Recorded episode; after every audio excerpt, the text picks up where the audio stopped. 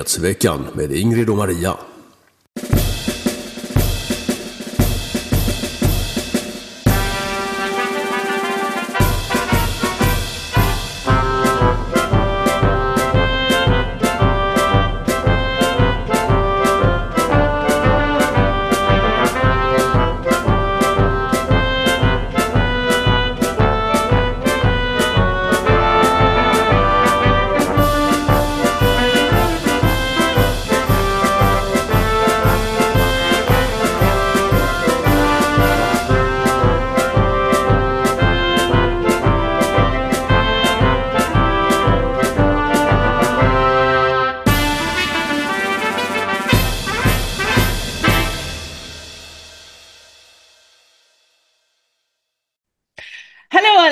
Allesammans! Hjärtligt välkomna ska ni vara till nyhetsveckan 271.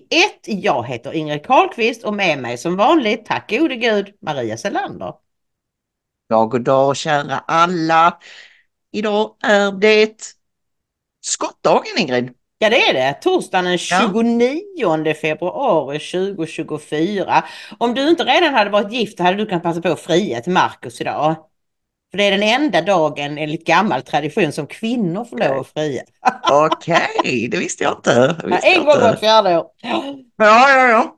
Ja, men då ska vi säga att idag heter ju programmet Jomshof versus Riasat. Och det är ju de två herrarna vi ser på Daniels bild. De gillar inte varandra. Nej, Det kan man väl lugnt säga. No love lost som man säger på eh, amerikanska. Mm. Eh, det har utbrutit en fejd rent av mellan de här två som vi ska grotta ner oss idag. Mm, det ska vi göra. Och dessutom så ska vi prata om bondetortyr. Vi har en liten uppföljning på måndagens huvudblock om bondeupproren runt om i Europa. Och så har vi ett sprutnytt idag. Det var ett tag sedan. Ja, det var ett tag sedan Ingrid, så det ska bli kul, även om det är dystra nyheter som vanligt. Ja det är det, det är det ju såklart alltid. Och så har vi några Platina-sponsorer och det är Hans J, vår numera väldigt flitig givare som nu säger jag vet knappt vad jag menar själv. Det var ju det här med många veckor små. Okay. Anette eh, S eh, skriver månadspeng. Makarna Ljusås rimmar bästa favoriterna tycker Karlskroniterna. Så Hans J igen. Ni är för härliga tjejer. Kurt L och Lena B skriver ingenting och Alf V skickar en fin peng och skriver ostatligt stöd. Tusen tack Alf! Och så har vi månadsgivarna Jeanette, Björn och Magnus. Tusen tack till alla er och såklart tusen miljoner tack till alla er som har skickat de där många bäckarna som ska bli till den där stora ån som gör att vi kan fortsätta driva vårt Sverigeräddande opinionsbildande arbete. Gå gärna in på ingridochmaria.se. Där finns all information om hur man stöttar vår verksamhet. Vi är helt beroende av er, kära tittare och lyssnare. Så gör gärna det. Stort som smått, allt mottages med mycket stor ödmjukhet och tacksamhet. Väl talat. Du, ska vi ge oss på den här uppföljningen om bönderna? Ska vi då börja med att titta på ett klipp med Charlie Wilmers som i EU-parlamentet Nej, Mm. Charlie Weimers heter han ju Ingrid. Förlåt, jag vet inte var jag fick det ifrån. Charlie Weimers, förlåt Charlie om du nu lyssnar. Men alltså han pratar i Bryssel. Men det, han- det, han pratar lite svensk inrikespolitik. Jag vet inte om några av dem han pratar om var där. Ibland är de ju där på plats liksom. Men, ja, men det, är- det är i alla fall väldigt intressanta saker han säger. Bland annat att man kan se det här som tortyr av bönderna. Vi lyssnar på Charlie. Tack så mycket, herr talman. SVT gjorde det till första nyhet att Sverigedemokraterna vill reformera EUs klimatpolitik. Klimatministern hakar på och försökte plocka poäng, eh, likaså KD-ledaren. Romina Pourmokhtari, det är inte svexigt fantasier att vilja hålla ner priserna på transporter, mat, energi och boende. Ebba Busch, Är det inte så att efterfrågan på batterier och utbyggnad av vindkraft i själva verket ökar Kina-beroendet? Och KD har ju för övrigt öppnat upp för att slopa förbudet mot förbränningsmotorer. KD som Moderaternas partigrupp talar om klimatpolitiken som tortyr mot eh, jordbrukare. Och eh, förslaget om tvångsrenoveringar är för övrigt bara en försmak av prislappen för klimatpolitiken som komma skall. Sverigedemokraterna vill skydda vanligt folk från kostnadschocker och vi vill säkerställa industrins fortlevnad. Det är den enda hållbara klimatpolitiken. Det är inte radikalt. Det radikala är att klubba drakoniska lagar utan konsekvensanalys. Herr talman, tack. Ja, jag vill börja med att eh, be om ursäkt för att ljudet var i mono där. Det är från mm. Sverigedemokraternas eh, Youtube-kanal. Jag vet inte varför det har blivit så att det inte är stereoljud, men hoppas att ni hörde vad Charlie sa ändå, för det var ju som vanligt jättebra. Det här klimattramset är livsfarligt. Jag kommer mm. ihåg för några år sedan så, så kände jag bara så här när, när folk skulle prata om klimat. Jag, jag var bara liksom helt ointresserad mm. och kände att uh, jag bryr mig inte ett dugg. Men vi måste bry oss. För de här galna människorna kommer att förstöra hela västvärlden om de får sin vilja igenom. De kommer att se till så att vi svälter, att hela världsekonomin går omkull och det utan att uppnå någonting vettigt överhuvudtaget för planeten jorden. Det är bara destruktivt det de håller på med. Självklart är det så och det är som om alla har gått in i en eh, masspsykos där de på fullt allvar tror att människan spelar någon roll för klimatet. Och du och jag pratade om detta innan så sa jag det vore ju väldigt bra om alla Eh, kom till tro på Gud. För då inser man direkt att alltså, om Gud har skapat jorden och allting här, alla djur och växter och människor och så. Eh, tror ni då att han skulle tillåta att människorna förstör klimatet. Han skulle ju fixa så om det verkligen var ett problem så skulle han ju fixa det. Men om man då är ateist så kan man ju inse att faktum är att det är solen som styr vårt klimat. Hur, mm. så, hur det än är så är människans påverkan på detta så mikroskopiskt liten. Men det här har använts som ett sätt att hålla folk på mattan. Att eh, vi ska bli vi ska inte få köra våra bilar och allt det där. Och sen har ju då globalisterna kommit på att det här går att använda för att, för att eh, hålla människor som slavar. Fattiga, mm, hungriga, eländiga människor som inte kan, ja, man kan inte leva som man har gjort de senaste hundra åren. Det eh, är ju eh, en ny religion kan man säga, den här mm. klimatsekten. Ehm, det är nämligen så här att människor alldeles oavsett uh, det finns inga människor som inte har en tro. Frågan är mm. bara vad du tror på. Ja. Så kan man säga. Och, och de här klimatfanatikerna de, de, de behandlar klimatideologin, vad vi nu ska kalla det, klimat, klimatreligionen har det, mm. det liksom, och, och, och, det, och det eh, kan man ju inte minst märka på att minsta lilla kritik eller ifrågasättande eller det var ju därför eh, Romina Pourmokhtari råkade lite illa ut efter, ja hon har ju varit illa ute länge därför att de gillar inte henne. Mm. Alltså de andra, de här eh, kvinnor kan, eh, kvinnorna i mm. eh, riksdagen på vänstersidan, de verkar inte utsträcka sin, eh, sin eh, kvinnliga lojalitet mot kvinnor som har fel åsikter. Som Absolut vi ju inte. Eh, läste häromdagen, jag minns inte var, vem det var som skrev om det. Jo, det var eh, Bulletin, någon av deras krönikörer som skrev jätte, jättebra om det. Eh, och, och, men, men alltså det här är dogmatiskt på ett sätt som eh, vi, vi pratar liksom i spanska inkvisitionen. Ja. Vis, va? Tillbaka, tillbaks dit. Och, och eh, med häxbål och allt. Och sånt ska man alltid vara väldigt eh, skeptisk mot. ja, men, men det är ju så det fungerar i sådana här masspsykoser, massformationer som Mattias mm. Desmet pratade så mycket om under covid.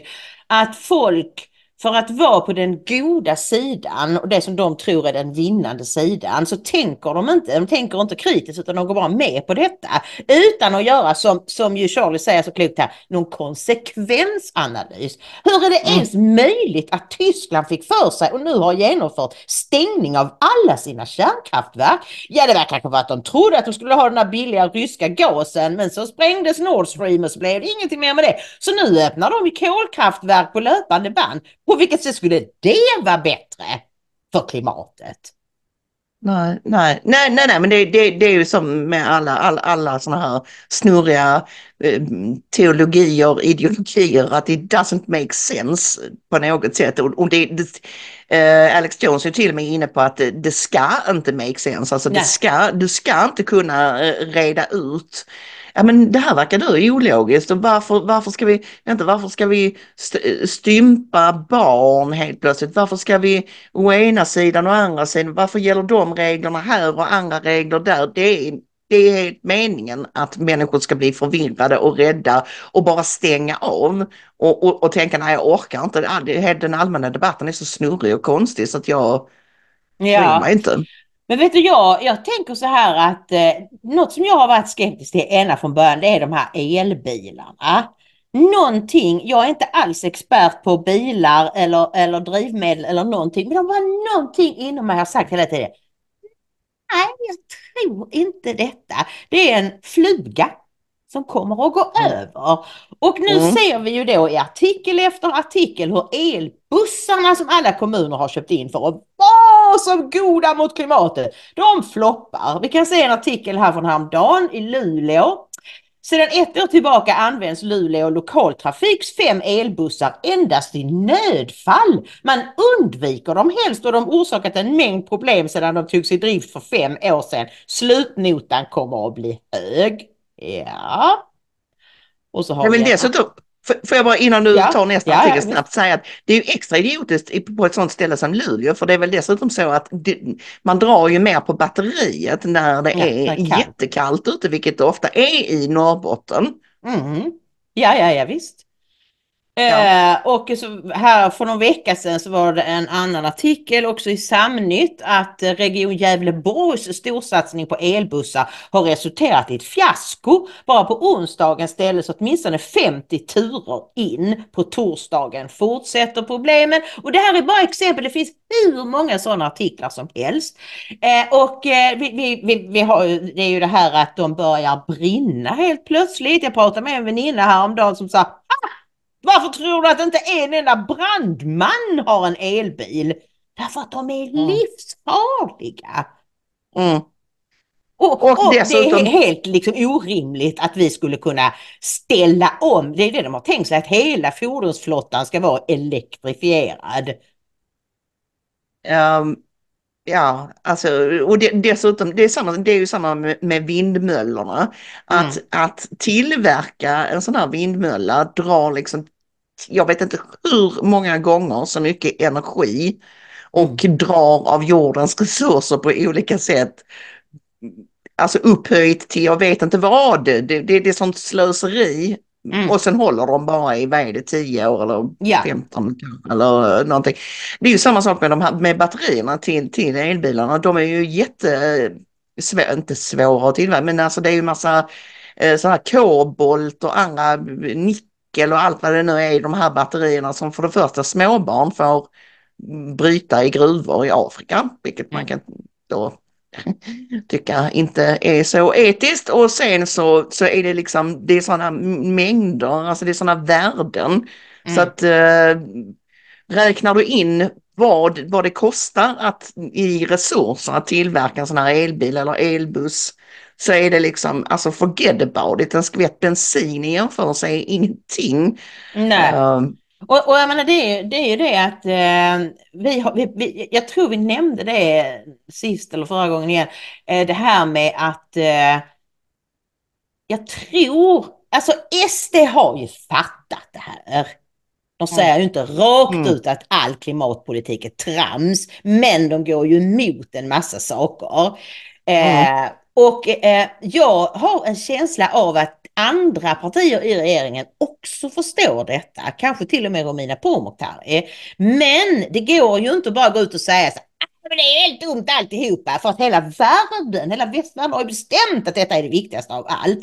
Men Mm. då kanske man använder SD som en murbräcka för att för att få att testa, ja men oh vad många som, som gillade det som SD sa här. Jaha, opinionen Mm. kanske är på väg att svänga och då när det inte är livsfarligt längre så kommer de att hoppa på det tåget. Och ja, vi pratade innan om den här eh, satsningen på grönt stål i Norrbotten. Eh, och de lägger ju ah, hundratals miljarder på detta. Och det är ju några som kritiserar det. Och, och, och Ja. väldigt hårt. Men ah, nej, det är ju klang och jubelföreställning och Ebba i sin gula täckjacka var där när vi precis hade blivit ordförandeland för EU. sådär. Eh, och jag är helt övertygad av, jag har hört, jag har läst artiklar, har lyssnat på de här experterna som kan det här. Jag är säker på att detta blir ett nytt stålverk 80. Mm. Och då Och vad är då Stålverk 80? Ja. Vi har många lyssnare Ingrid som inte var födda 1980. ska Nej, det, ja det är det. Mm. Men jag kommer ihåg detta att det var ett stort projekt. Alltså låter det bekant? Bara lyssna här nu. Stålverk 80 var ett planerat industriprojekt i form av en kraftig utbyggnad av statliga Norrbottens järnvägsanläggningar i Luleå. Vad som skulle ha blivit ett paradprojekt för Socialdemokraterna presenterades bland annat som en stor satsning på norrländskt näringsliv. Det stoppades av den borgerliga regeringen 1976 i samband med stålkrisen. Alltså fattar ni? Det är sossarna drar igång sådana här megaprojekt som de då hoppas ska ge en massa jobb och då ska folk bli glada och röst, fortsätta rösta på sossarna. Den gången sa de borgerliga, nej, nej, nej, nu, vi kan inte slänga mer pengar i det här slukhålet. Men denna regeringen vågar inte gå in och granska grönt stål kritiskt utan de fortsätter att kasta miljarders miljarder. Detta? Vet vi någonting om, vad det här eh, Stålverk 80 kostade statskassan? Det framgår inte av den här. Eh, den här Wikipedia-artikeln, nej det finns säkert någon annanstans men det var, det var också enorma summor och det var ju därför den borgerliga Mm. regeringen satte stopp för det. För att man såg Mm. att det här kommer inte att bli någonting. Och så var Nej. det någon stålkris då, jag vet inte vad den gick ut på. Men, men hur som helst, jag, jag får känslan när det gäller det här gröna stålet där uppe, gröna järnmalmen eller vad det nu är för någonting. Eh, att det, det, det kommer inte funka. Det kommer inte bli någonting Nej. det heller. Och, och jag menar bara det, Mm. när väl då när de väl är färdiga för att börja producera detta, det är fortfarande bara på försöksstadiet, ja då kräver det dubbelt så mycket elektricitet som hela Sverige har idag. Och sen är vi ju några andra då, utom de som bor uppe i, i Norrland som vill ha el. Hur Mm. ska detta gå till? mm, Konsekvensanalys är det viktigaste verktyget av alla. Man kan inte bara hitta på saker och börja kasta pengar och en massa glada entreprenörer som säger ja, utan att ta reda på, okej, om detta inte fungerar, vad händer då? Ja. Men, nej, precis, bara, exakt. Eller bara tänka om vi gör A, vad händer då? Vad, vad blir, precis som du säger, konsekvensanalys. Vad, vad, vad, vad kan möjliga utfall av olika beslut eh, ge? Men det här är ju typiskt för människor som li, eh, lider av det så kallade Dunning-Kruger eh, syndromet. Vi är ju eh, under deras eh, förtryck kan man säga. Dunning-Kruger är ju alltså då när man eh, den här eh, psyko- psykologiska forskningen som visar att dumma människor är mycket mer benägna att överskatta sin egen förmåga och tro att de är smartare än vad de är. Medan högbegåvade människor är mer benägna att underskatta sin egen förmåga och un- under eh, värdera sig själva eller ifrågasätta sig själva ska jag säga. Alltså och det är att, det eh, som kommer med intelligens. Att Mm. man, man lär sig väldigt mycket och sen inser man oj vad lite jag kan för det finns så mycket Ja. med. Och därför Ja. är man alltid villig att ta in ny information. Ja så, ja, så säger du det, jaha nej men det får jag kolla upp och så. Medan dumma Mm. människor de är ju liksom så, ja så är det för det har jag bestämt, för det säger partiet och så är det. Och, och det är Mm. därför Annika Strandhäll gång på gång gör bort sig på Twitter. I såna, hon kan inte, det hade tagit fem sekunder att googla en grej. Men hon bara skriver Mm. rakt ut. För hon är övertygad om att hon kan och vet allt. ja. Ja. ja, och det spelar ju ingen roll. Det sa ju Magda nu här förleden att om det, om det är sant eller liksom Ja. hallå och detaljer. Eh, Okej, men då är det väl eh, hög tid att vi går vidare till vårt huvudblock som ju kommer redan här eftersom vi alltid har sprutnytt på slutet av Mm. hävd och eh, ohejdad vana eller vad säger man. Nu mer så klipper vi ju inte bort sprutnytt från Youtube för man får säga mycket mer om Mm. Men det känns ändå som om det ska ligga sist. Ja, jag tycker Ja, det det. är tradition. Ja. Mm. Ja, då ska Så- vi prata om Jomshof versus Riazat och bara en liten bakgrund om den här Daniel Riazat. Han är född i Iran av kommunistföräldrar 1991 eh, och familjen flydde då till Sverige. Eh, och först så fick de avslag och sen höll de sig gömda. Det är lite populärt bland riksdagsledamöter att ha varit en illegal flykting eller invandrare. Eh, och sen eh, så till sist så, så, så fick de uppehållstillstånd. Han har varit riksdagsledamot sedan 2014 för Vänsterpartiet då. Eh, och han har även varit eh, ledamot av kommunfullmäktige i Falun. Då är det ju så att föräldrarna var då kommunistiska kommunister och det var ju många som flydde från, från Iran när eh, ayatollan, ayatollan tog över och skapade Mm. en islamistisk, eh, ett islamistiskt, eh, ja vad ska man säga, en islamistisk diktatur. Kalifat, ja. Mm. Mm. Fast det brukar vara Men- flera länder. Ja. Vad, är, vad vet vi om den iranska diasporan i västvärlden? Vi vet om den iranska diasporan i västvärlden att de... eh, eh, i- Det är lite olika grupper som flydde. Mm. Dels är det som i Riazats fall kommunister, starkt vän, vänsterlutande personer. Eh, dels är det shah-trogna, alltså ni vet shahen av Iran, Mm. eh, Irans kung eller kejsare eller vad man ska kalla det som, som, som ju, eh, avsattes då i, i samband med revolutionen. Eh, och sen är det väl också så att det är ett antal islamistagenter, alltså vad ska man säga, människor som har inte flytt direkt utan mer utvandrat för att de vill sprida islam på ett eller annat sätt. Och, och de är, de är, vad det gäller Iran, vill jag bara påpeka, så är de en ganska liten grupp. Mm. Eh, Alltså den gruppen är större vad det gäller arabvärlden. Ni vet ju att eh, eh, iranierna är inte araber, de är perser, det är ett annat folkslag. Ja. Och det är också en annan, en annan kultur och en annan, det det är liksom en helt annan, ja, sorts människor. För jag blir anmäld nu om jag säger det, men, men eh, ja, det är en annan kultur. ja, det är det. det- det, är det. Så Det är ett annat lite- folkslag, det, det är ett annat Mm. folk och, och en helt annan kultur. Eh, men båda, men de är ju, de är ju muslimska, men alltså just Iran har då shia-islam som är den mindre delen. Men Mm. jag sitter och tittar här på hans Wikipedia-sida och då ser jag att de kom till Sverige år 2000. Men ayatollan tog över Iran 1979. Det var Mm. ganska lång tid att vänta med att komma Mm. på att man var utsatt för förföljelse av mullornas eh, säkerhetspolis. Ja. Där får jag en liten... eh, Mm, kan det vara därför de fick avslag på sin uppehållsansökan? Mm. För att man misstänkte, det, jag, jag förstår var, vart du är på väg nu, du vill komma dit här att eh, det finns en, hur stor den gruppen är ju svårt s- s- att säga exakt, men bland eh, exiliranierna i Sverige och i alla Mm. andra länder också för den delen så finns det en grupp som spionerar för Iran, alltså en Mm. grupp som fortfarande är regimtrogna av en eller annan anledning. Mm. Eh, och, och detta är ingen hemlighet alls i den islamiska, eller vad heter det, iranska eh, diasporan i Nej. Sverige. Jag pratade med iranier om detta redan för ja, 15 år sedan.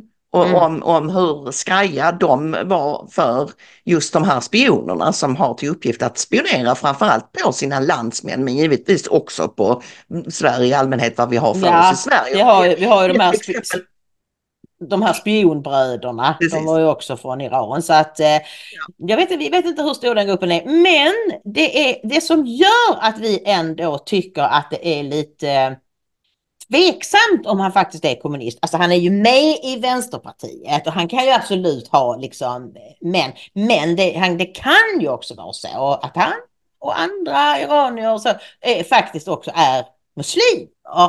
Och en sak som tyder på det då, det är att, för att säga Daniel Riazat, han är en av alla de här vänsterpolitikerna, invandrade vänsterpolitikerna som uppför sig extremt illa som har ett väldigt vulgärt språk och, och beter sig illa mot motståndare i riksdagen. Ingen som helst respekt för demokratins högborg utan jag har rätt att säga vad jag vill och göra vad jag vill och det är väldigt osvenskt.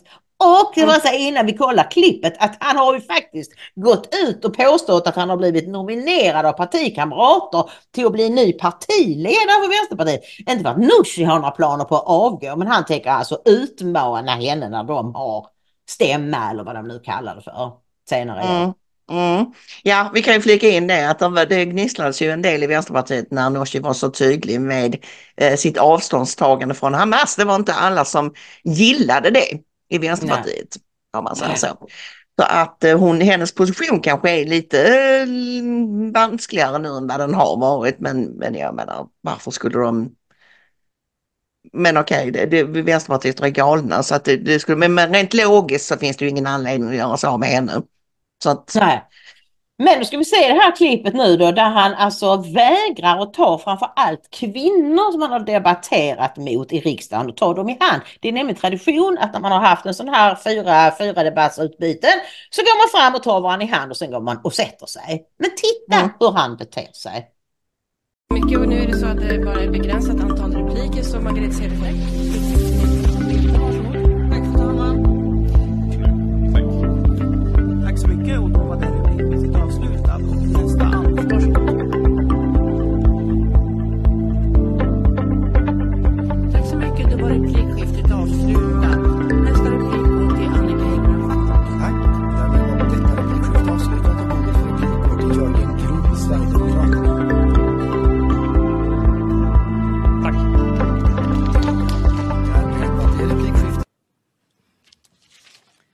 Tack för det. Och då går ordet till statsrådet Märta Stenevi, Miljöpartiet. Varsågod. så har du aldrig någonsin tagit avstånd från de grupperna. Så sätt dig ner.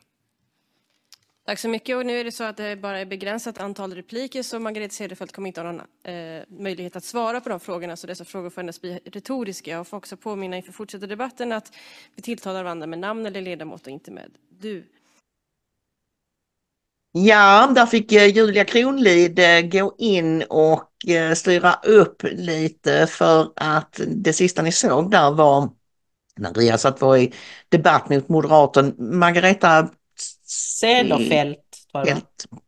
Eh, och säger till henne att hon ska sätta sig ner. Ja, ja. Och det är en regel i riksdagen att man debatterar inte mot varandra. Ja, det gör man ju, men man, man säger inte Hörde du du och nu ska du höra på mig och du vet ingenting. Utan man säger Fru talman eller herr talman, ledamoten har missuppfattat det här. Antingen Ja. ledamoten eller personens namn. Så man talar Ja. alltså via talmannen. Och det är naturligtvis för att det ska vara eh, artigt och belevat. Men Mm. den här personen, han, han kan inte stava till artig och belevad. Och ser du att en av kvinnorna i det här lilla klippet är på väg fram och då gör Mm. han så här för att, för att det inte ska bli, för han vill inte stå där med en framsträckt hand för då blir det jobbigt. Utan det är därför han går så snabbt, för han vill att det ska gå under radarn. Mm. Och då menar jag, vi tackar Roger Sahlström förresten för att han har sammanställt det här eh, klippet. Men eh, eh, då då är det så här att då menar eh, Vänsterpartiet på att eh, nej, nej, alltså eh, Daniel Riazat är inte ens muslim, hävdar de, Mm. deras eh, vice, vice ordförande. Eh, och eh, det, det här var en konspirationsteori som högerextrema har kokat ihop att han skulle vara då inte ta kvinnor i hand eh, av, av religiösa skäl. Okej, vi, säger, vi säger att det är så då Ingrid, att Daniel Riazat inte är muslim utan ehm, då är, då är det svårt att dra någon annan slutsats än att han är misogyn i sådana fall. Är det bättre då eller? Nej, jag vet inte. Eller bara rent allmänt väldigt extremt Oförskämd. oförskämd. Ja. Men och du säger att en av dem som han inte tar i hand det är ju Ann Linde när hon var utrikesminister. Mm. Och jag menar de Mm. ska ju ändå vara liksom stödparti till sossarna. Alltså, Och så en annan det- är Märta Stenevi. Ja, visst. Ja. Så det, är ju, det, är snar, det, det, det, det verkar ju inte vara, vara som att det alltid är liksom borgerliga politiker, utan det är kvinnliga politiker. Och varför vill man inte ta kvinnor i hand? Antingen för att man är muslim och, och menar att man inte får ta det motsatta könet i hand. Eller för att man anser sig själv vara så överlägsen att det finns inga kvinnor som kan komma i närheten av hans intelligens och insikt om alla politiska frågor i världen. Han är en väldigt obehaglig människa, Maria. Mycket. Och det här storbråket mellan Richard Jomshof och Daniel Riazat det utbröt just i kölvattnet av den här debatten som ni såg på slutet där när han var så fruktansvärt oförskämd mot den här moderatkvinnan som ju, jag tycker så synd om henne, hon står kvar och ser helt förvirrad ut. Mm, Hon står mm. kvar liksom, här, jag vet inte vad de debatterade om men det kvittar ju. Det Ja. kvittar ju. Man, alltså, Ja, det var Ja. någonting med Hamas och det, för att det var det han säger. Du har Mm. aldrig tagit avstånd Mm. från dessa organisationer, men det har han gjort då, menar han på. Men alltså vi har ju bilder på när han står, han står, han är, det, det, det, det här är väldigt intressant, hans bästa kompis i Vänsterpartiets eh, riksdagsgrupp verkar ju vara eh, Mal, Momodou Jallow, ni vet han som Mm. jagade mig i Malmö för eh, tiotal år sedan. Han är också en fin demokrat. Eh, Vilka, vilka, de två ser vi på bild där när de står med någon, några sådana, eh, jag vet inte vad det är för flaggor. Nej, är det inte PKK typ eller? eh, Jo, jag- det är förlåt. det nog. Ja, Det, Ja. Där står de med någon PKK-flagga. Ja, de, ja, Mm. jag förstår att de gillar varandra. Och han, eh, vi har ett, ett, en annan bild som handlar om en, eh, en gängkriminell rapartist, han som dömdes för skjutningen där två barn skottskadades på lekplatsen, som vi alla minns. Två månader efter denna skjutning så fyller den här rapartisten Guy Dixon år och Daniel Riazat skriver stort grattis till honom. Bara så ni vet vem vi har att göra med. mm, mm ja eh, och eh, då, då eh, vad heter det, Richard Jonsson får väl på, något, på något sätt nog. När han ser den, hans ytterligare en oförskämdhet från, från hans sida och och då var det dessutom så att Mattias Karlsson drog sig till minnes på Twitter att ja, ja, den här människan är ju inte klok. Han, han, han, han vill ju flytta från sin riksdagslägenhet för att han bodde granne med mig. Han red Mm. inte ut det. han, och han gav intervjuer om att han hade sån ångest och, och det var så fruktansvärt att, att bo bredvid en nazist och fascist och, och hemsk människa. Så att, och det, han, eh, ja, han var väl tvungen att sjukskriva sig mer eller mindre. Han kunde inte, han kunde inte, han kunde inte arbeta när Mattias Karlsson fanns i närheten. Och då går topplocket på eh, Jomshof. Jag tror det var i den ordningen det hände när, när, Mm. när han eh, påminns om, om det här då. Och du skriver här på Twitter, Daniel Riazat vill alltså flytta från SD-kartan. Själv tycker jag att han borde flytta från Sverige. Han är en skam för den iranska diasporan. Ja. Och vad händer då? Åh, Daniel Riazat, ni vet, nu har vi visat vilken fin och god och vänlig och omtänksam människa han är. Nu blir han alldeles förtvivlad. Bortsett Ja. från att han är väldigt rasistisk så är det ingenting som kommer att påverka mitt politiska engagemang. Eh, Jag tycker det är en skam att en sån person som Jomshof då kan ha den positionen som han har i ett demokratiskt samhälle. Vänta nu här. Ja, jag tror att han får gå och läsa på vad demokrati är. Demokrati är val till exempelvis riksdagen. Man får en majoritet som bildar en regering och så, och så har då eh, riksdagen en viss majoritet. Och riksdagen bestämmer själva vilka som ska bli ordförande i de olika utskotten. Och en riksdagsmajoritet har valt Richard Jomshof att vara ordförande i justitieutskottet. Och Mm. detta är då enligt Riazat inte demokrati att han har valts dit. Han vet ju inte vad demokrati är för någonting.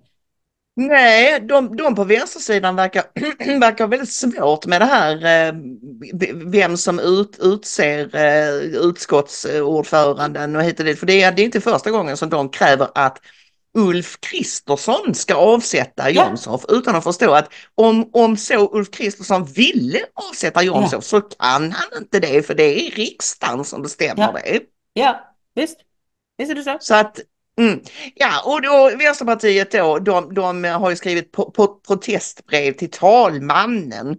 Eh, anledningen är eh, Richard Jomshofs påhopp på V-ledamoten Daniel Riazat. Han ifrågasätter Daniels rätt att vara i Sverige. Han ly- lyfter fram Daniels ursprung som flykting, att han inte är född i Sverige och att det skulle ha någon betydelse. Det är oacceptabelt, säger Vänsterpartiets gruppledare Samuel González Westling.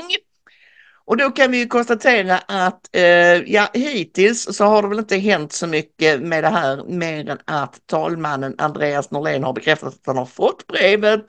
Och han säger till Aftonbladet via sin pressekreterare eh, Frågan om hur ledamöter ska bete sig, bete sig mot varandra har diskuterats flera gånger tidigare på möten med riksdagspartiernas gruppledare och den kommer att diskuteras igen i detta forum. Det är ju liksom en, en non sequitur, höll jag på att säga. Alltså det är ju lite av ett icke-svar. Ja, Ja. Vi, har, vi, vi pratar ofta om ledamöternas uppföranden. Och sen är det så här Ingen också, en annan grej som jag tror att Andreas Norlén, Norlén skulle hålla med mig om. Det är viss skillnad hur man beter sig i kammaren och Ja. utanför. Självklart.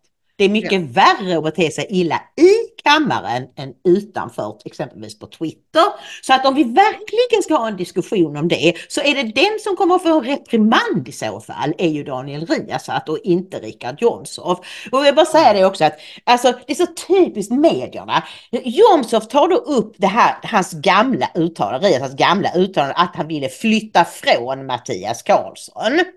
Mm. Och då skriver, så tar han det och så gör han en ny tagning på det och skriver Jag tycker att Daniel Riazat kunde flytta från Sverige. Det är ju inte så Mm. att han har skrivit så här Den här människan har inte i Sverige att göra, jag kräver att han utvisas. Men det är så medierna beter sig. Mm. Ja, då har han gjort Mm. det igen. Då, då har han, då har han. Och ska vi se det där klippet när Aftonbladet, blir, jag skrivit att blir snyggt pimpad av Jomshof. När de försöker ta honom on the fly i riksdagen. Det gör vi. Har du tid för några frågor? Jag, jag undrar om vad du anser om eh, Riazats kritik? Det kan, du får ta det med pressavdelningen. Varför vill du inte svara på det? Det är du som har skrivit de här tweetsen. Du får ta det med pressavdelningen. Jag har ingen som helst... Du kan läsa min senaste tweet förresten. Läs den så kan vi väl utgå från den. Men varför tycker du att han borde lämna Sverige? Börja med min senaste tweet. Det framgår väldigt tydligt där. Ja, hej, nu har jag läst dina uttalanden på Twitter och har några frågor. Nej men så här. Du ska få ett svar här nu. För det första, vill ni prata med mig så går ni till pressavdelningen. Det vet du.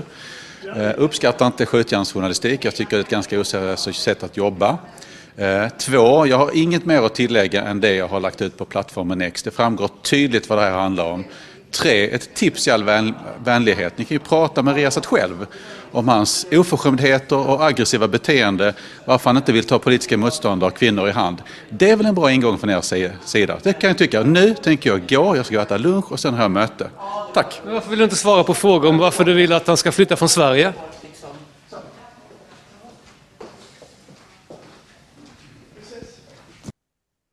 Och där går han iväg. Goebbels själv. Va? Ja. Hör vi inte lite stöveltramp? Alltså Jomshof försöker behandla det här seriöst. Han säger Mm. till den här dumme Aftonbladet-reportern att du kan ju läsa min senaste tweet. Där förklaras allting. Nej, det Mm. vill ju inte den här. Eller Det är hans Det är ju- chefer. det är ju inte det är hans han. chefer. Ja. Det är hans chefer Ja. som säger åt honom. Du ska stå där och få honom Mm. på bild. Och helst ska han säga någonting hemskt. Men Jomshof är ju smart. Så han tänker inte ge honom någonting. Utan han säger läs min tweet. Där förklaras det. Mm. Jag tänker inte ge dig en, en, ett enmeningssvar som du sen ska vrida och vända på. Och jag tycker det är så bra att han säger ni kan, ni kan väl granska hans oförskämdhet och hans aggressiva beteende och att han vägrar ta kvinnor i hand. Ja. Jag är Det är de ju att de inte. visar det. Jag tycker, det är pin, jag tycker detta är pinsamt för Aftonbladet.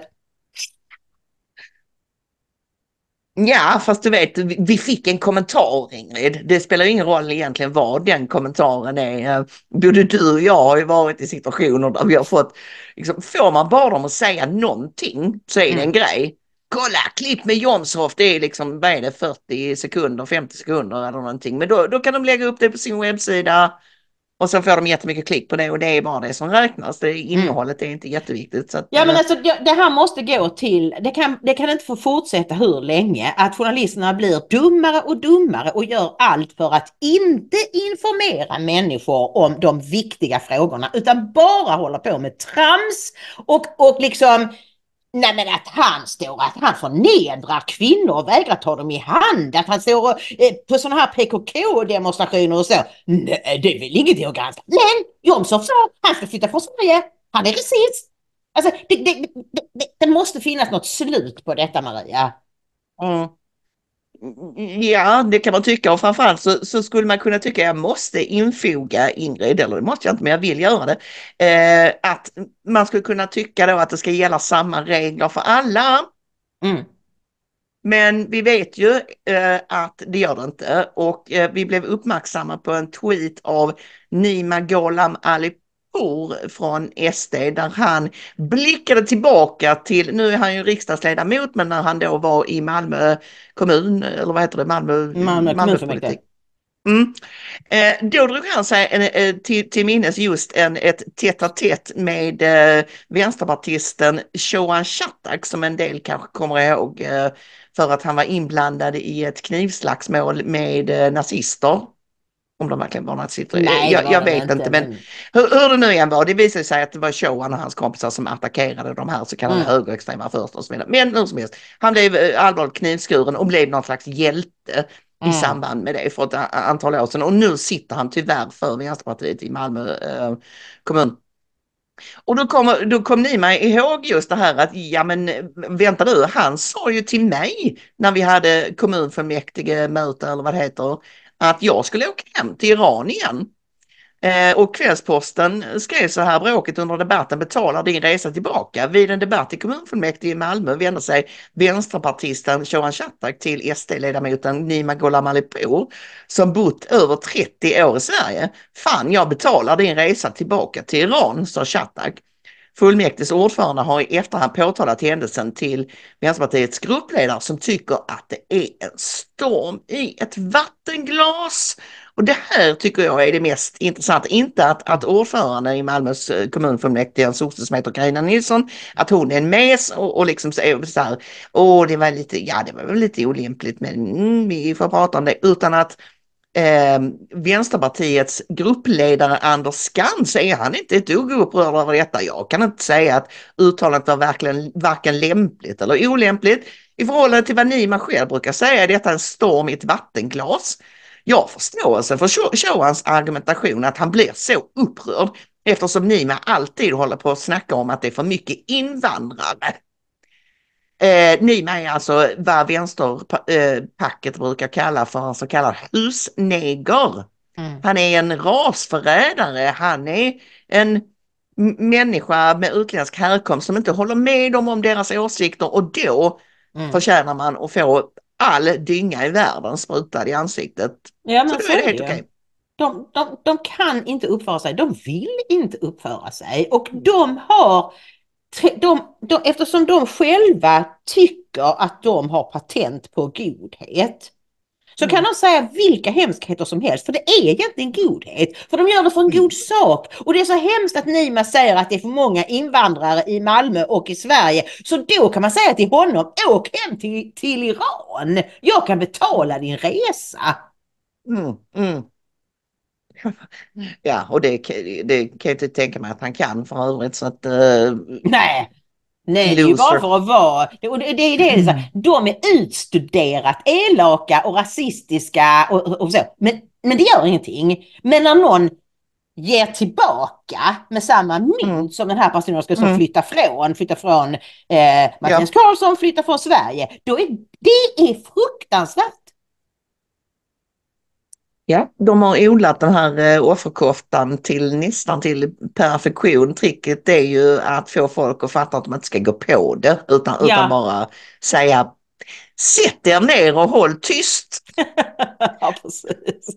Dock inte. Eh, nu är det så här Ingrid att jag tycker vi ska gå vidare till vårt sprutnytt block. Det var Mm. ju som så att häromdagen så släpptes en ny jättestor studie av ehm, eh, 99 miljoner människor hade man Mm.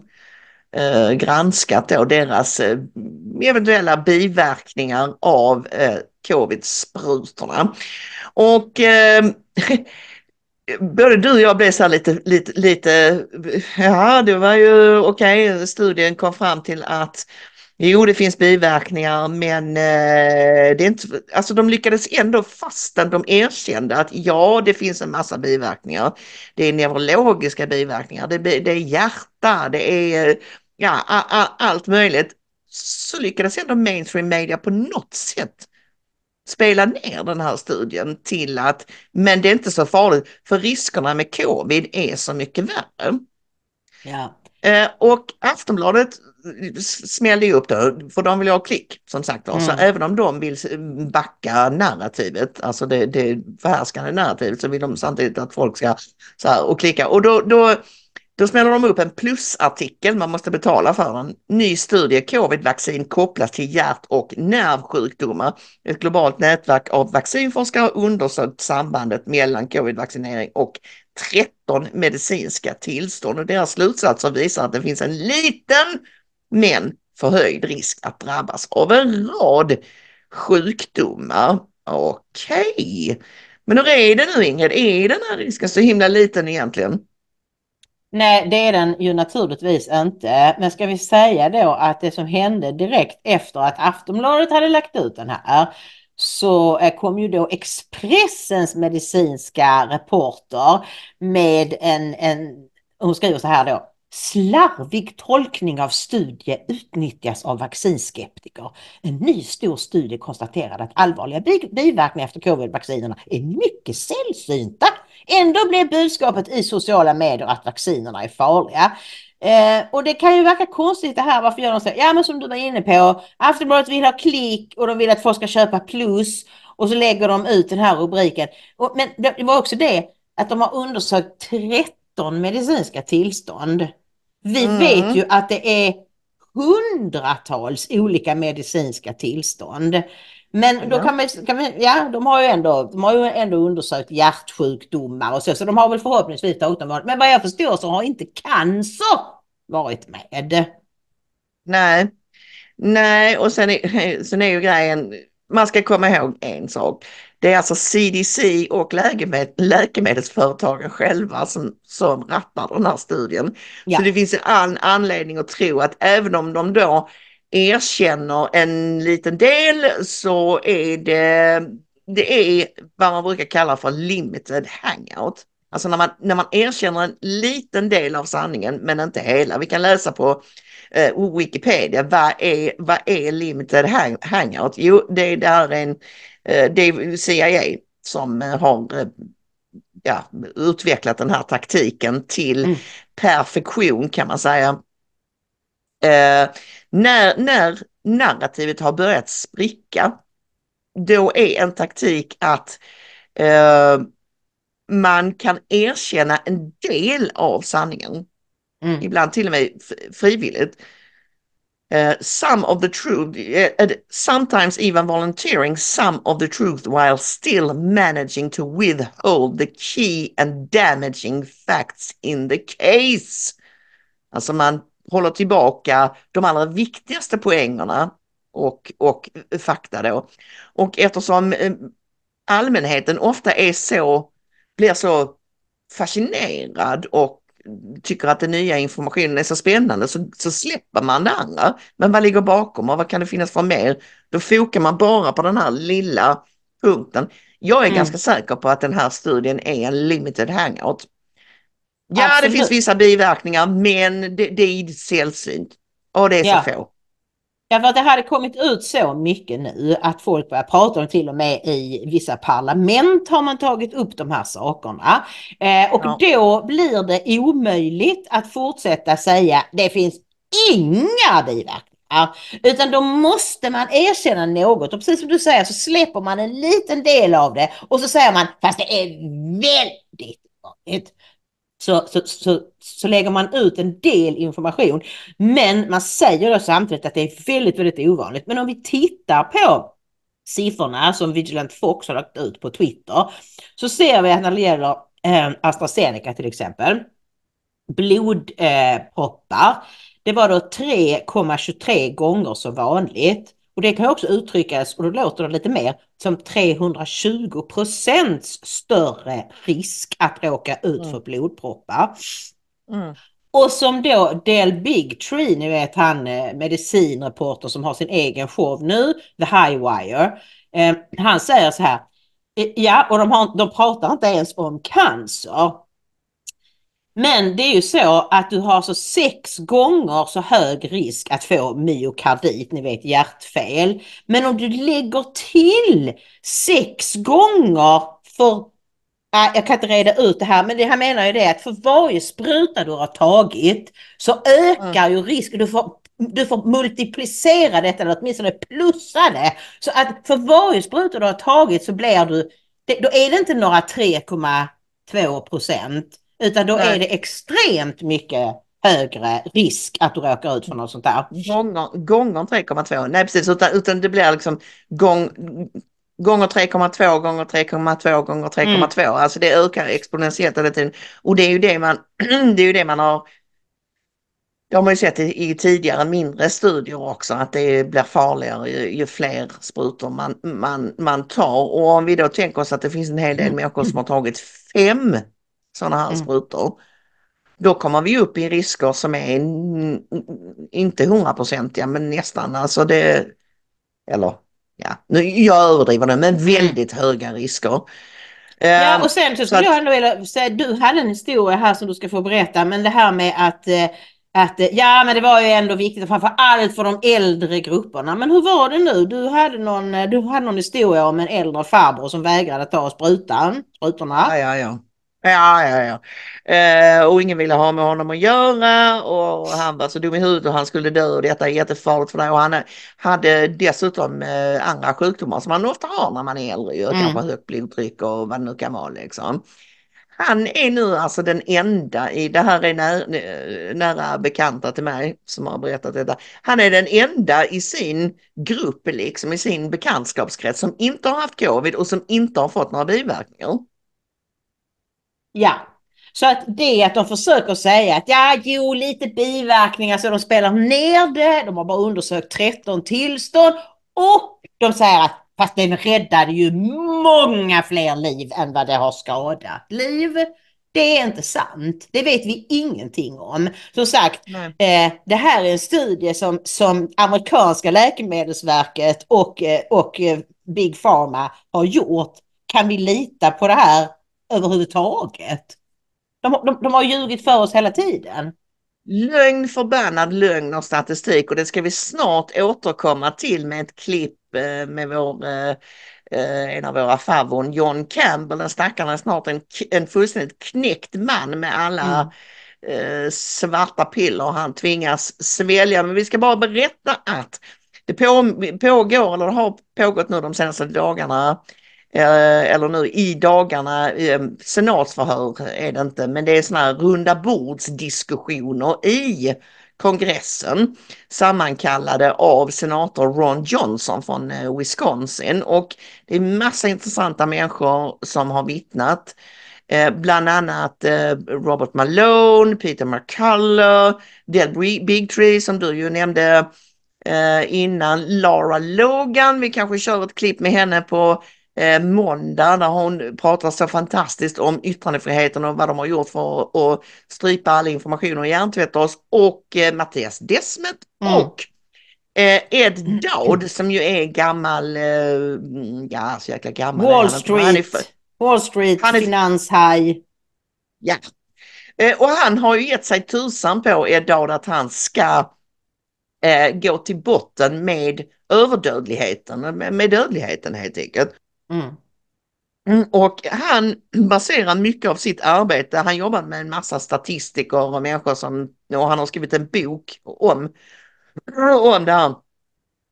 Han baserar mycket av sin, eh, sina efterforskningar på eh, actuaries, vad heter det, Mm, alltså statistik från försäkringsbolag. Mm. Livförsäkringar och eh, i, alltså sjuk, sjukdomsfallsförsäkringar. För att de ljuger ju inte, det, det är väldigt svårt att manipulera det, alltså hur, Mm. deras statistik. Och det visade sig redan för ett par år sedan att eh, ett företag, eh, sånt här försäkringsbolag som heter One America, slog Ja. larm om att vi, vi kommer gå i konken om detta fortsätter för det är så många av våra försäkringsgrupplivsförsäkringar som löser ut. Och det är då de allra, allra fri- friskaste, mm, de arbetsföra som har sådana här gru- grupplivsförsäkringar. Så det var ju en jättestor varningssignal. Mm. Och vad berättade berätt- Ed nu i... Ja, vi berättade ju om detta redan när han släppte det första, när, det- när det här försäkringsbolaget kom ut med detta. Och så, blev det, så var det lite väsen om det ett par veckor, åtminstone i våra kanaler, inte i mainstream-medierna. Och sen bara försvann det. Jo, han säger i det här klippet som vi har sett att eh, eh, nu har försäkringsbolagen höjt sina premier rätt rejält. Så nu riskerar inte de konkurs längre och då är de inte intresserade av att prata om de här siffrorna. Oh. Mm, ja. Eh, I Storbritannien så har man nu plötsligt deras motsvarighet till SCB, alltså Mm. så, som, som kör statistik, nationell statistik. De har ju plötsligt bestämt sig för att nu, nu ska vi börja räkna på ett annat sätt vad det gäller överdödlighet. John Campbell har ju larmat och larmat och larmat om Mm. detta att de har en enorm överdödlighet i Storbritannien.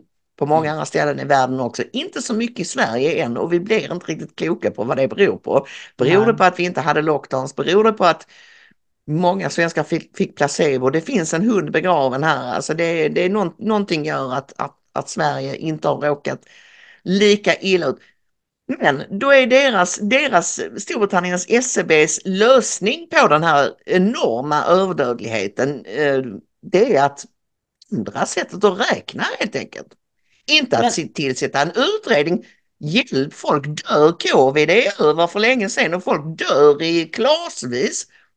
Unga människor, friska människor. Ja, men, alltså, det är så dumt. Alltså, hela grejen är så dum. Du har de döda du har och du har statistik från andra år. Om den brukar ligga här och så ligger det här nu så ser du att det är överdödlighet. Det går ju inte att göra någonting åt. Jo, det tycker de. Jag tror. Inbillar sig. Försöker lura i folk. Som sagt, lögn, förbannad lögn och statistik, Ingrid, det går alltid att manipulera statistik och eh, ja, vi ska se stackars John Campbell eh, när han sliter det lilla hår han har eh, inför det här. A warm welcome to today's talk, Friday, the 23rd of February. Now, the Office for National Statistics in my country has changed the way that excess deaths are recorded. So we know there's been problems with excess deaths for some time in, in, the, in the United Kingdom 2020, 2021, 2022, and into 2023. Large numbers of excess deaths. So they've re now they're now recalculating the way that's done, and it looks in 2023 like the number of people dying are much less. Obviously, the number of people dying in the country is the same, but it now looks less. And uh, I suspect the politicians or the government are going to be really pleased with this. Now, you will be pleased to see that there is complete transparency in how this is uh, worked out. So, this is from the Office for National Statistics site telling us how this is all worked out. So, as you'll see, it's all fairly uh, obvious and, and self explanatory. So, um, I hope you're. Hope, hope you're reassured by the transparency there. To be fair, I do plan to talk to Professor Fenton about this and see what the heck is going on. Um, but if we look at some real examples from this, And then we'll be looking at some diseases where people are still dying in excess numbers in a minute. But if we just look at this, so what we see here is uh, the current method. So this is this is um, September 2023, week 21. Current method, um, 1,066 people died. New method, that goes down to 662. For week 24, it would have registered as 1,172. That goes down to 645. Uh, for week 32, it goes down from 427, more than usual dying, to 89, less than usual dying. So, um, interesting that this new method is showing much lower numbers of deaths for 2023, albeit the same number of people died. It now doesn't look like the same number of people died. Um, week 20, week 34, uh, uh, cur- current method would have given 484, now down to 144. Uh, week 46, and I've just taken random examples here. This is week uh, 46, September 2020, uh, sorry, uh, week 46, 2023. Um, the old method would have shown 378 excess deaths. Now there's 525 deaths less than would be expected. Again, 407 excess deaths down to 450 less than would be expected. I mean, this is just quite um, uh, quite quite significant reductions because I thought we had a problem here, but it looks like really we haven't.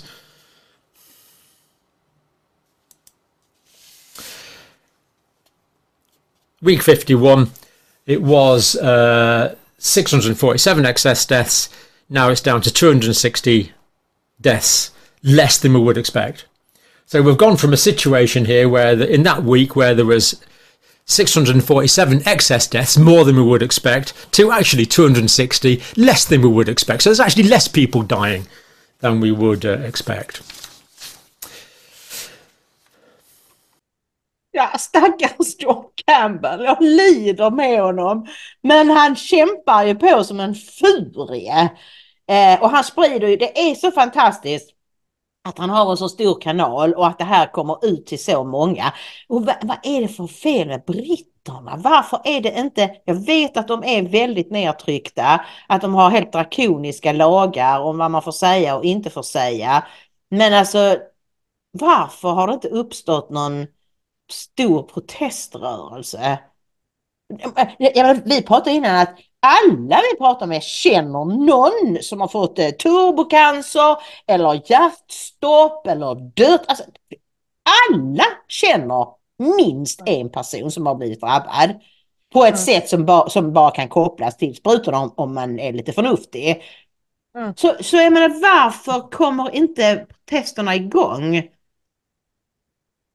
Ja, Alltså det finns ett djupare mysterium i allt det här som har hänt sedan covid bröt ut. Eh, som jag tror är mycket kopplat till lockdowns. Det kan vara Mm. andra saker också. Där är bara spekulationer från min sida nu. Men, men, men jag tror att lockdowns gjorde skada i människors både fysik och psyke framförallt. Ja. Så vi, inte, vi kan inte riktigt överblicka det nu. En av effekterna kan eventuellt ha varit att folk blev alltså knyckta psykiskt. Ja. Eh, att- Passiviserade. Ja, fast å andra sidan borde vi, borde vi ju se, nu har vi inte den här enorma överdödligheten i Sverige som sagt var, tack och lov. Men så, så det finns kanske inte riktigt lika, men vi, det är klart vi har vaxskadade i Sverige och Mm. så vidare. Och vi hade ju inga lockdowns. Ja men det är, det är precis som Alex Jones sa häromkvällen, det, det är inte meningen att vi ska förstå det här. Det är inte meningen att vi ska kunna logiskt reda ut det. Det är bara en trassesudd av oförklarliga, obegripliga saker. Som, som, Ja. och, och syft, det, det ultimata syftet är att knäcka oss. Ja. Andligt, psykiskt, ni vet, mentalt på alla tänkbara plan. Ja, och de vars uppgift eh, är att reda ut det här för vanligt folk som har betalt för att göra det, journalisterna, de gör ingenting. De tvärtom eldar på folks förvirring, okunskap och förtvivlan. Ja, jag hoppas vi får eh, tid att lyssna på Lara Logan när hon eh, fullständigt avrättar sin, eh, sina före detta kollegor. Eh, Lara Mm. Logan minns ni kanske från när hon blev gruppvåldtagen på Tahrirtorget i eh, eh, Kairo Mm. under den arabiska våren. Det var ju jättefint. Hon var väl där för CNN har jag för mig Mm. då, men hon har Mm. jobbat för en massa eh, NBC tror jag, massa, massa sådana stora eh, medie, mediebolag. Och nu, nu är hon liksom en av oss och då heter det att hon har blivit psykiskt sjuk efter den här hemska upplevelsen. Så det, Ja. ni vet, det var ju en, eh, samma metod som hon har blivit koko. samma metod som man tillämpade i Sovjetunionen. Släng in alla dissidenter på mentalsjukhus eller i arbetsläger så är vi av med det problemet. Ja. Hon, Ja. säger, hon säger bland annat att det är så här man gör för att mörda en journalist utan att ta livet av henne. Just, just. Ja, nu, nu när du säger så så Ja, vi måste visa det. Vi utlovar ett klipp med Lara Logan Ja. till, till, eh, på, på eh, måndag. Så får vi ta ett grepp om eh, yttrandefriheten och ja, den här manipulationen som, som pågår. Ett djupare grepp. Kanske eventuellt eh, att vi smyger in Desmet också. Han var ju Ja. också eh, så bra under de här eh, Mycket, mycket bra. samtalen. Ja. Ja. Men nu Ja. är det dags för dig att knyta. Jag trodde du skulle knyta, Nej. men okej. Ja, ja, det är ju traditionellt sett eh, eh, eh, min uppgift, så jag gör väl det då. Nu är det dags mina vänner att knyta ihop våran torsdagssäck. Om ni gillar det ni ser och hör, det vet ni. Då går ni in på ingredomaria.se och stöttar oss med en slant. Bli gärna månadsgivare via Donorbox. Det är ett väldigt fiffigt sätt att bidra med kanske Eh, stort eller litet belopp, 20 spänn, 100, vad man nu eh, tycker och liksom mer kontinuerligt. Det, det ger oss lite, lite trygghet men annars så eh, finns det ju Swish och bankgiro och Medialink-knapp. Kära vänner, vi är helt beroende av ert stöd så ja, stötta oss vet jag. Och tryck tummar upp på Youtube. Mycket viktigt för algoritmerna och skriva kommentarer, dela programmet, prenumerera på Hopp för Sverige. Ja, där fick jag väl med det mesta. va? Ja, det tror Mm. jag. Jag tyckte du gjorde Mm. det med eh, beröm. Tack ska du ha Ingrid, tack ska du ha. Vi hoppas att ni får en underbart trevlig helg allihopa och eh, ja, att vi hörs och ses igen på måndag. Gud välsigne er. Gud välsigne.